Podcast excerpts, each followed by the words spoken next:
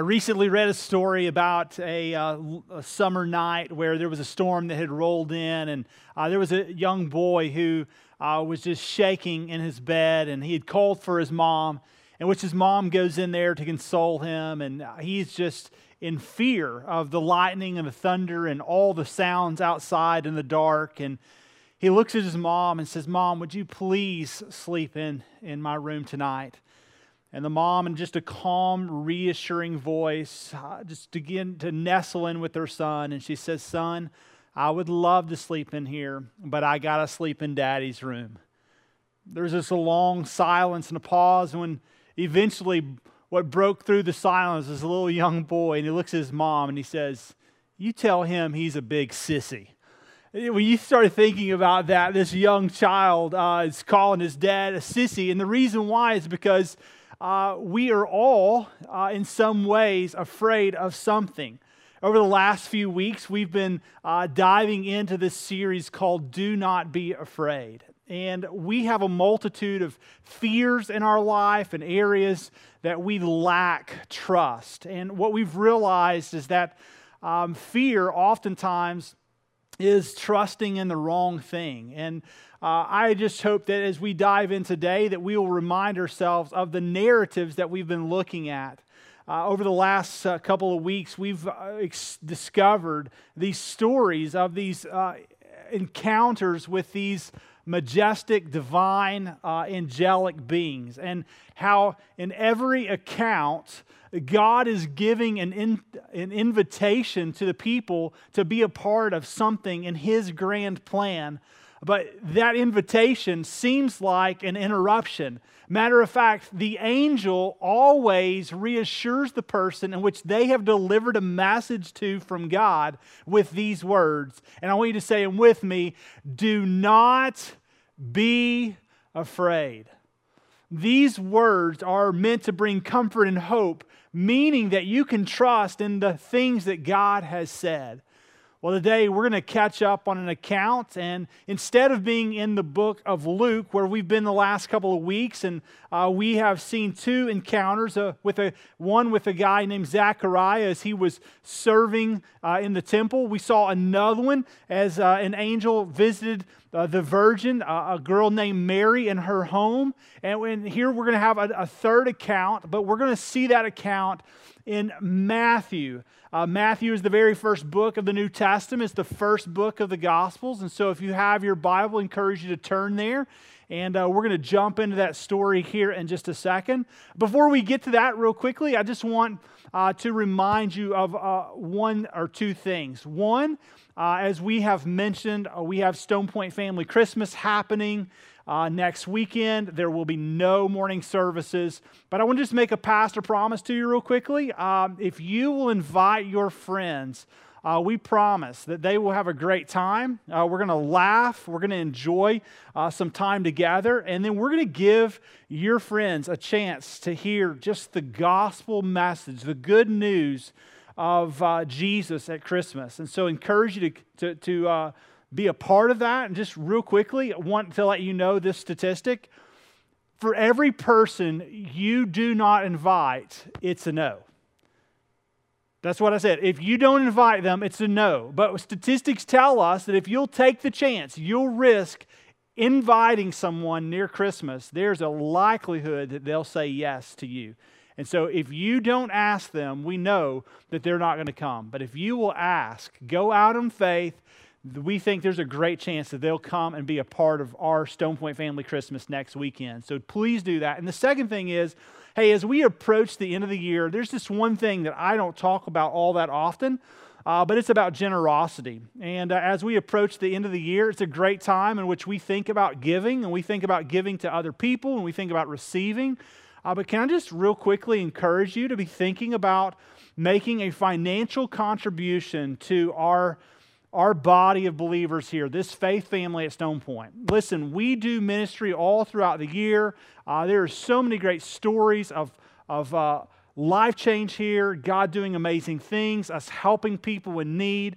And ministry always has a cost. And one of those costs is financial, And so I just want to let you know that we have financial costs and burdens here that unless our people are generous, even in this season at the very year end, then we can't meet all the needs that we have. And so I just want you to prayerfully think about inviting someone to be a part of next weekend, and also that as the year concludes, that you would make a generous contribution to the work and the ministry that's happening here in our body.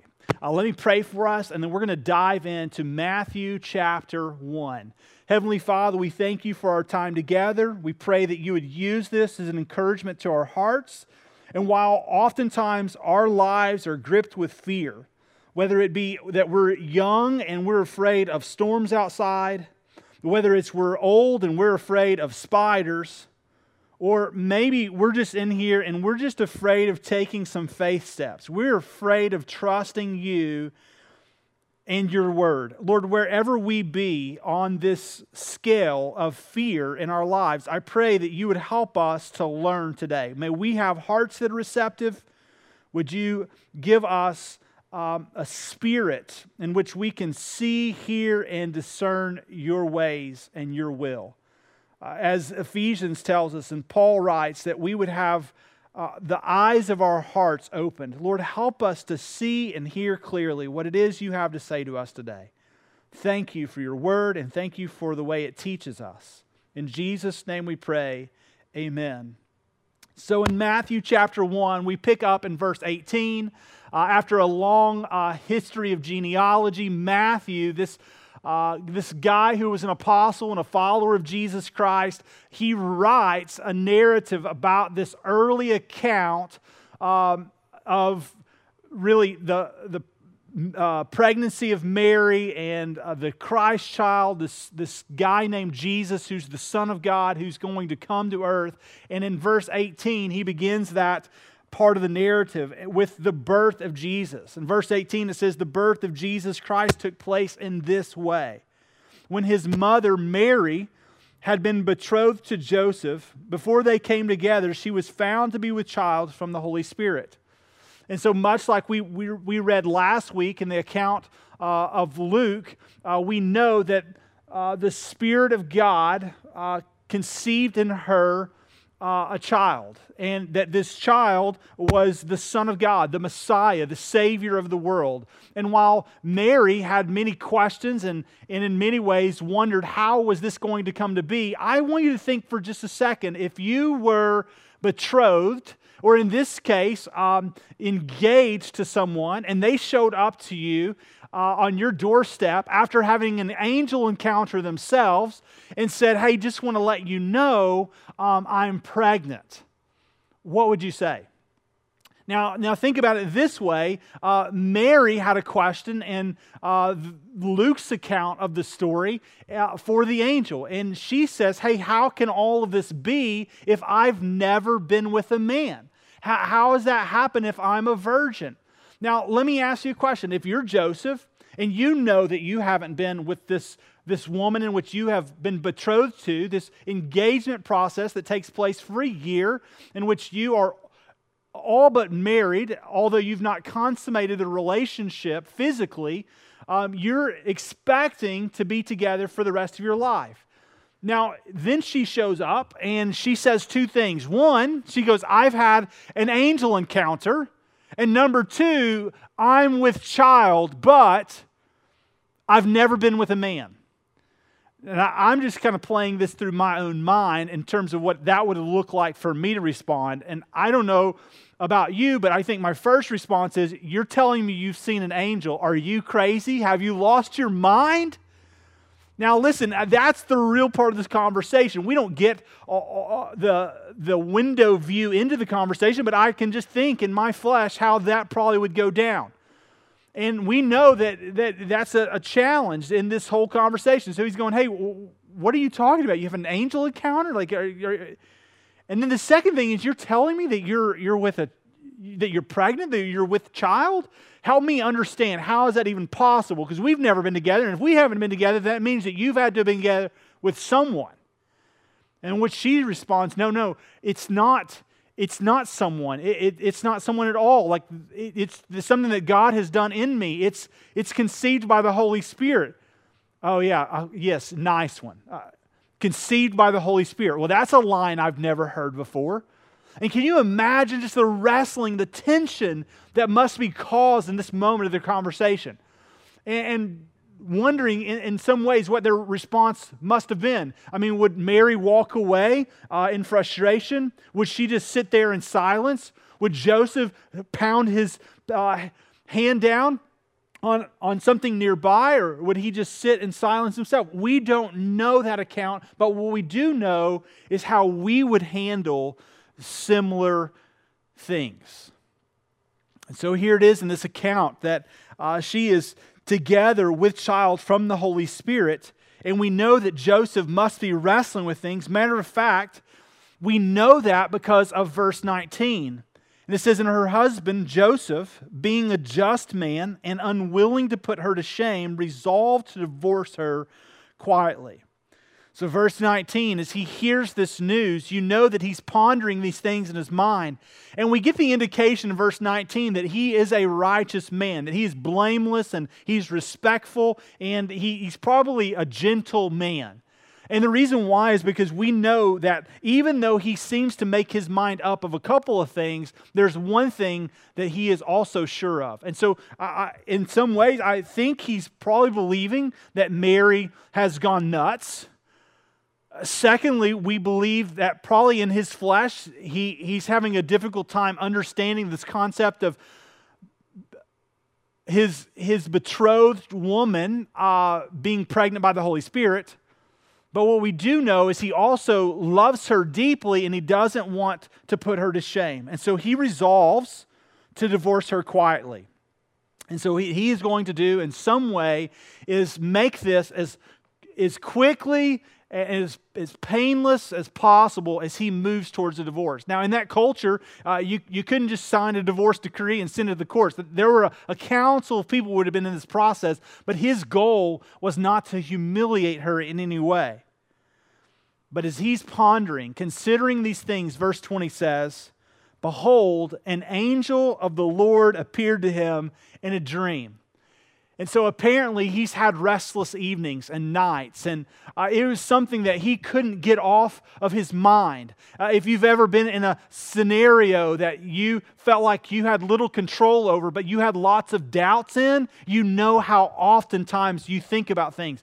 I mean, he was probably living in a day and age in which his mind was so consumed with it that he ate very little, that he rested very little, that this was just something that was so life-altering, that shook him so deeply to the very core of his being that he had a very difficult time finding rest from his restlessness. But then the angel of the Lord appeared to him at night when he finally gets some rest. And this is what the angel says, "Joseph, son of David." He calls him by name, but he doesn't just call him by name. Hey, Joseph, he also reminds him of his lineage. Hey, you are the heir of what's going to happen. You are the line of David. And then look what he says next. "Do not fear." Or in many translations, it will say, "Do not be afraid." This common theme in which we've been discovering over the last couple of weeks is what the angel of the Lord says to him. Now, we don't know which angel. In the other two accounts we've read, both the account of Zechariah and also the account of Mary, we know that it was the angel Gabriel, in which he clearly defined himself, his role, and his purpose. Here we know it's an angel. We could assume that maybe it is Gabriel. We just don't know for sure.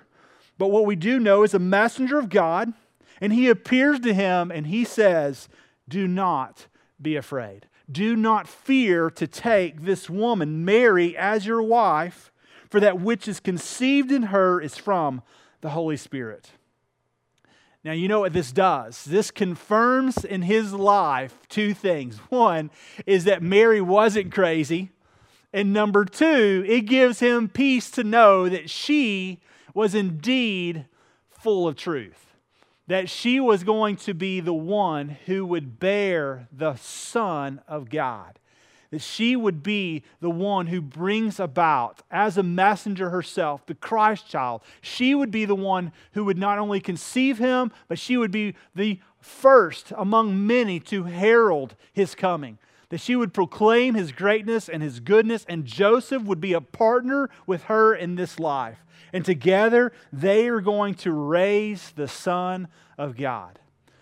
Now, what's so amazing to this is that as we think about her and her conception of this son named Jesus, the Messiah, in which we've seen about in other accounts, I think we have to think through something real quickly. And here's one of the reasons we shouldn't fear and shouldn't be afraid when we think about this account. And that is simply this, that you and I need to know that the conception of Jesus is as significant as the cross of Christ.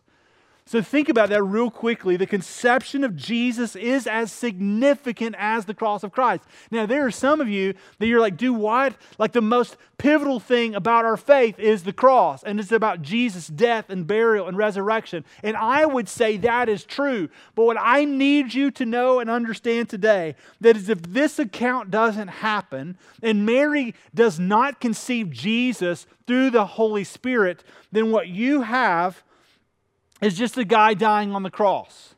Matter of fact, I would say that you and I, if we're not careful, minimize the incarnation of God. The incarnation is a fancy word for God in the flesh or in bodily form. If you want to remember it this way, you could say that God was in a bod. Okay, so God came in bodily form through the virgin birth. And what you need to know is that you can't have the cross, the death, the burial, and the resurrection without the conception of Jesus through the Holy Spirit. They are tied together. They have equality in that way, that without Jesus being born the way he was, you have no crucifixion and cross that matters. At the same time, if you have a conception in this way and you have no sacrifice on the cross, then that also does not hold weight. You have to have both a conception of this way, God coming to us in form of a man, both fully God and fully man, and the cross. Matter of fact, here's what you need to think about when you just think about Jesus being born of the Spirit. There's three things that you and I should think about and ponder on. And if you have your Bible, you should write down, because these are absolutely essential and crucial to your faith. One is that he was God before he was a child. So before he was ever a baby, he was the beautiful God that we know of in the Scriptures. John, the Gospel of John, gives his account in chapter 1, verses 1 through 5. And John says this way, "In the beginning was the Word. The Word was with God, and the Word was God." Now, when it speaks of the Word, it's referring to a title of Jesus. Verse 2, it says, "He was in the beginning with God. All things were made through Him, and without Him was not anything made that was made. And in Him was life. And that life was the light of men. That light shines in the darkness, and the darkness has not overcome it." So real quickly, and just in that passage, it says that in the beginning, so when you think about the beginning of all things, Jesus is there. He was with God, and He also is God. He was with God in the beginning. And not only that, everything that has ever been made was made by Him and for Him. Colossians gives us the same idea in verses 15 through 17. Paul writes to the church of Colossae, and he says this in chapter 1, verse 15. "He," meaning Jesus, "is the image of the invisible God," meaning that God chooses to reveal Himself to us, and He does that through His Son in bodily form. "He's the firstborn of all creation. For by Him all things were created, in heaven and on earth, visible and invisible, whether thrones or dominions or rulers or authorities, all things." Y'all say with me real quickly, all things. All things. That means everything. The things you see and the things you don't see. All things were created through Him and for Him. And He is before. Underline that in your Bible. He's before all things, and in Him all things hold together. So what you need to know is that before Jesus was a baby, before He was a child, He was God. The second thing is which we see revealed clearly here in the Scriptures, is that He was conceived by the Spirit. The prophet Isaiah said that in Isaiah chapter 7, verse 14, that we would have a sign. And the sign would be this, that there would be a virgin that would conceive and bear a son, and you would call His name Emmanuel. So 700 years before God comes onto the scene in the person, the work of Jesus, the prophet Isaiah tells us that, hey, here's what the sign will be. If you need a sign, you're going to find a girl, a young maiden, and she's going to conceive a child, and you're going to call Him Jesus, Emmanuel, which means God with us. Not only do you see that conceived in the Spirit in that way through Isaiah, but Gabriel says that to Mary in Luke chapter 1, verse 34. You see it again, the Holy Spirit will overshadow you in Luke 1:35. We see it in this account in Matthew chapter 1, verse 18 we just read, and you'll see it also in verse 20. And so you see that time and time again. She is with child, conceived by the Holy Spirit. And then the question is why does she have to be conceiving Jesus, God in the flesh, by the Holy Spirit? It's really important. And Paul writes to the church of Rome, and he tells us that in Romans chapter 5, verses 12 and following. I'm just going to read three verses to you, 12, verse 15 and 17, but I encourage you to check out the entire section for yourself. In verse 12, it says, "Therefore, just as sin came in the world through one man, so sin entered the world through a man named Adam," in Genesis 3. It says, "Death also spread to all men because all sin." And so we know that everyone has sinned and falls short of the glory of God. And here's why. It's because we are sons of a guy named Adam. So Adam is everyone's father. Red, green, black, purple, brown, white. Doesn't matter. We are all of the same race. We may have ethnicity challenges, but we are all the same race. And our race has produced the same thing in all of us, and that is a sin problem. Verse 15 says, "But the free gift is not like the trespass. For if many died through one man's trespass or sin, much more have the grace of God and the free gift by the grace of that one man, Jesus Christ, that abounded for many." So in one man, we all receive death, but in another man named Jesus, we can all receive life. Verse 17, "For if, because of one man's trespass, death reigned through that one man, much more will those who receive the abundance of grace and the free gift of righteousness reign in life through the one man, Jesus Christ." So one man brings darkness and despair and hopelessness, and another one brings life and peace and joy and comfort and salvation. We receive sinfulness because we were born of natural flesh from our father Adam. And it doesn't matter how good you are, what you think you've done right. What we know is that because we were born of natural flesh, skin and bone, we had a seed from a man, our fathers. We all are conceived in flesh, and flesh gives birth to flesh, which is sinfulness, pride, despair, darkness, and it leads to death. But let's talk about this one man who was not born of flesh, but he was born of spirit. Because of that, he doesn't get the problem we all get, and that is death before we ever had life. So before we were ever conceived and before we ever took a breath, we were already doomed and our father Adam. But before Jesus came onto the scene, before He took His first breath in humanity, He had already been conceived of the Spirit. And God had a purpose and a plan to overcome flesh with grace through the Spirit.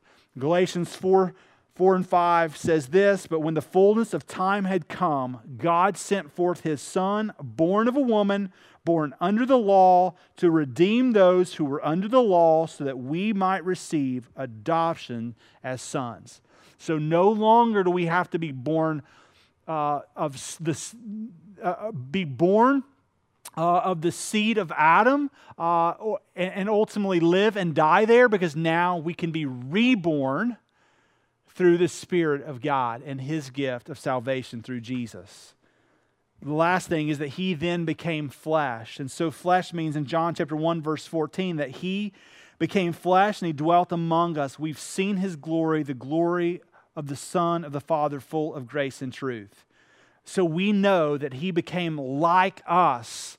And so not only was He conceived of the Spirit, but we know that that was God showing Himself, that from the very beginning of time, from the very onset of creation, He had a plan of hope and light and joy to step into darkness and sin and despair, to redeem us and to make us His. Hebrews 2:17 says it this way: therefore He, meaning Jesus, had to be made like His brothers, us, in every respect, so that He might become a merciful and faithful high priest in the service of God, to make a propitiation for the sins of the people. So He steps into our sin problem to pull us up. And listen, friends, how much of our life has been spent trying to work our way to God, when in reality what God did in Christ and in Christmas was work Himself down to us through the person of Jesus.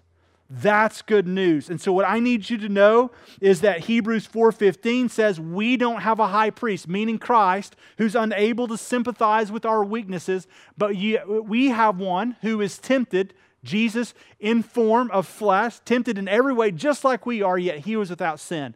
He is the Christ child. And so here's what I need you to know. Christmas is not about the origination of God's Son.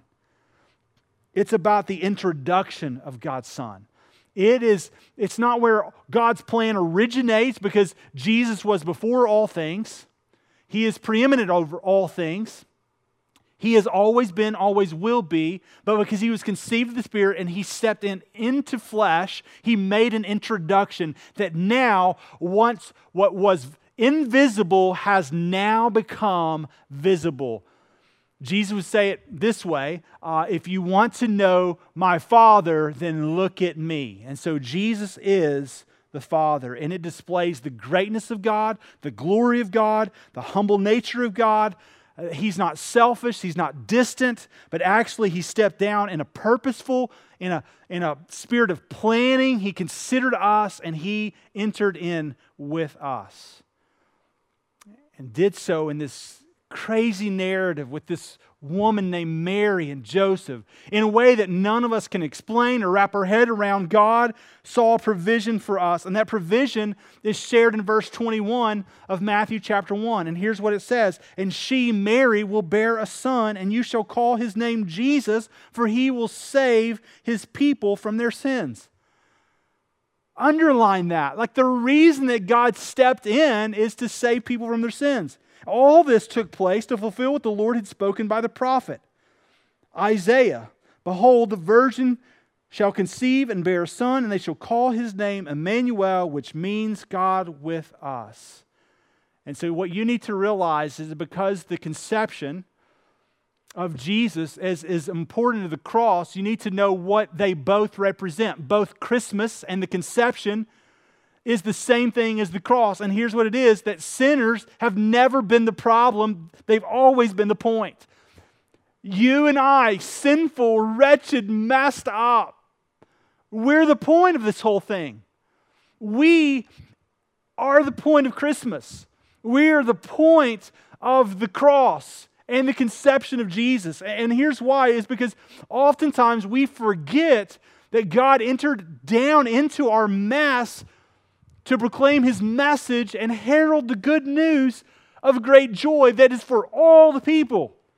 That means anyone who would believe in Him, confess with their mouth, believe in their heart, could have life through His Son. Now you may think, well, I don't really know that Christmas is all about us. I mean, I think Christmas is about Him, and it's about, you know, just giving gifts to other people. No. Christmas, the message, is about sinners. The sinners are the point of all of this. And I understand that sinful people over the years have misconstrued all of this. Matter of fact, I would say even in this place, sitting right now in this place and time, we struggle with making things about us. We are selfish. We're prone to sinfulness in that way. There's a lot of us in here that right now you're going, I wish I didn't have to watch this guy on a video. I wish I didn't have to come here in this moment. If I would have known he was going to be on video, I wouldn't be here today. And listen, that is just kind of our selfishness kind of popping up, right? Because what we failed to think about is, amen, like this is truth. This is biblical truth in a way that I can understand. And what we do is we begin to look at our preferences and we forget what the point is. And the point is sinners. Matter of fact, Matthew, the very guy who's writing this narrative, he reminds us of what it looked like when Jesus introduced himself to Matthew.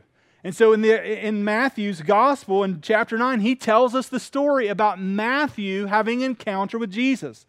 Matter of fact, Matthew was a guy who was known as a tax collector. And so though he had some rowdy friends, he didn't have a whole lot of them. And the reason why is because Matthew, as a tax collector, made his living by taking advantage of other people. And so he was a liar, he was a manipulator, and he was a thief. And I don't know about you, but many of us don't like to be around people who lie, manipulate, and take from other people, right? And so that's who Matthew was. Matthew made it a lifestyle of taxing and oppressing people for the Roman government. What he would do is collect taxes, but while he was there to collect taxes, he went ahead and he added a little bit above the tax for himself. And so he gave to Rome what was Rome's. He rendered to Caesar what was Caesar's. But guess what? Matthew had a little slush fund that he had going on too. And so he would keep some for himself, which did not make him a popular figure. But then one day, Jesus shows up and he goes, hey, Matthew, I would love to have a conversation with you. I'd love maybe to just have, I don't know, dinner. Why don't you come and like follow me? And so you see this account in Matthew chapter 9, verse 9 and 13. Jesus passed from there. He saw a man, Matthew, sitting at the tax booth. He goes, hey, follow me. And then he rose and he followed him. And as Jesus reclined at the table in his house, behold, many tax collectors and sinners came and were reclining with Jesus and his disciples. And so here's what happened. Jesus goes, hey, Matthew, I want to go to your house and I want to just hang out. And Matthew goes, oh, cool, awesome. I'll call my friends. And so though he didn't have a lot of friends, the friends that he did have loved to probably party. And so here it is. Jesus is on the scene, and he is apparently there with a bunch of Matthew's friends and people that loved Matthew and probably loved to party. Why? Because what do sinners do? They sin really well. And so here it is, they're sinning and enjoying themselves. And Jesus, this guy who's never sinned, is perfect in every way, who's fully God, fully man, showed up on the scene and he is hanging out. He is hanging out at Matthew's house, reclining at the table is the picture. Like he's just lounged back. And guess what? As the party's going on, then there were some other people that showed up and they were the more religious crowd. They were the people who had their lives together, who even though they had sin, they didn't really see that as sin, and they did everything they could to be righteous and right and good. And then look what the conversation goes down. As Jesus is hanging out with a bunch of sinners, because that's the point, this conversation ensued. And when the Pharisees saw this, they said to his disciples, hey, why does your teacher eat with tax collectors and sinners? But then he hears it. Jesus hears it. And he asks the question, so those who are well have no need of a physician, but only those who are sick? So go and learn what this means. I desire mercy and do not sacrifice, for I come not to call the righteous, but sinners. So here's what he does. He goes, I guess you're confused. The reason that I was conceived of the Holy Spirit was so that I could enter into time and space and that I could call sinners. Because sinners have never been the problem. They've always been the point. That's why God came. It's why a baby shows up in Bethlehem. It's why Jesus has a ministry. It's why he lived a perfect life. And it's why he died on the cross. And here's what I need you to know is that no matter what you've done, no matter where you've been, God loves you. He cares for you. He has a plan for you. and He desires for you to know Him and His forgiveness. And the story then continues. And when Joseph woke from sleep, he did as the angel of the Lord commanded him, and he took his wife, but he knew her not until she had given birth to a son, and he called his name Jesus. Now think about this real quickly in this narrative in Matthew chapter 1. The angel shows up, says, hey, listen, everything that Mary said to you is true.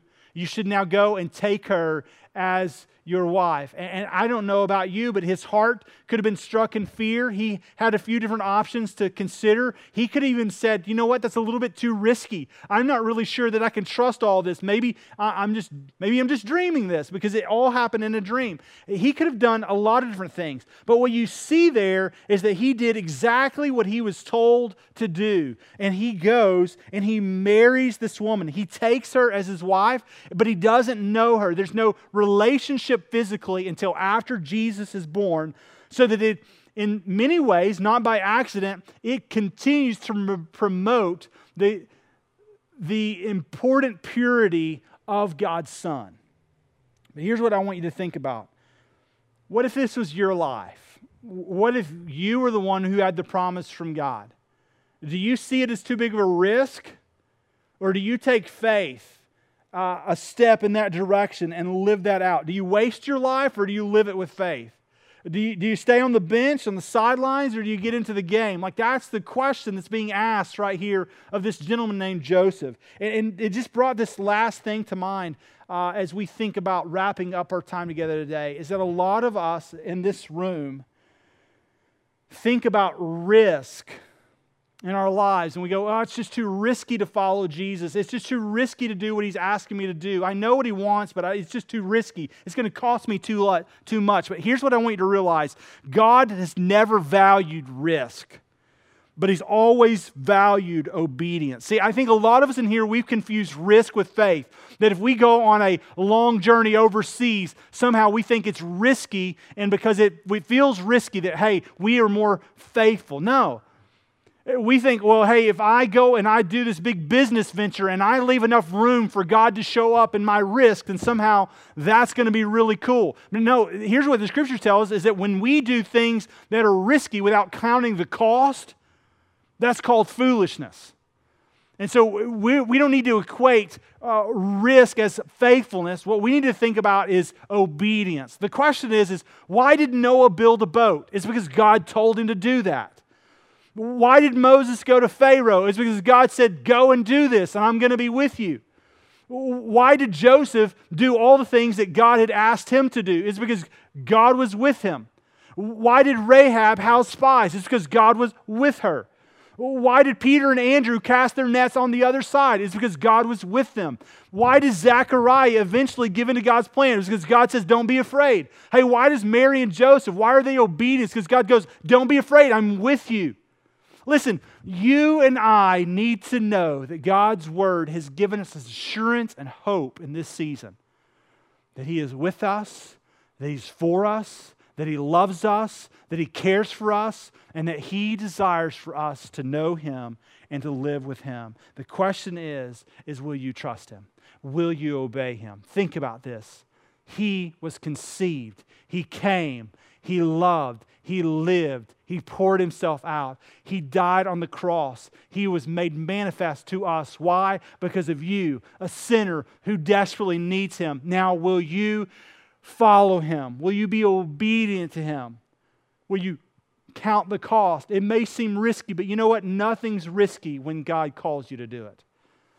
And so what is God calling you to in this season that you should trust in Him, and obey Him for? Let me pray for us. God, we pray that You would give us the courage, the desire, and the strength to follow You. Lord, I know that following You oftentimes feels scary, and there are times where You have to remind us that we shouldn't fear, and that we don't have to be afraid. But even in our faith steps, we waver and we get a little bit fearful. And I think it's kind of like Peter walking out of the water. You called him to it, but sometimes we know that You called us to it, but we just fail to keep our eyes on You. And we find ourselves either falling away or we find ourselves drifting in the midst of the moment. God, would you help us to set our eyes on things above? And would you remind us this Christmas that the point of why we give, the reason we celebrate, the reason we get together is because of sinners, people who are sick and need a hospital. And I pray that if nothing else, that this place is known for people who desperately need help. And I pray you would raise up men and women all across this place to be beacons of light and hope. And in many ways, they would throw out a raft to people in order to save them and bring them in as a life-saving station. Help us to remember that this is not about our selfishness, but it's about our sin, and it's not about the things we've made it about. It is about you stepping down into time and space for sinners like us. And so may we share that message. In Jesus' name we pray. Amen.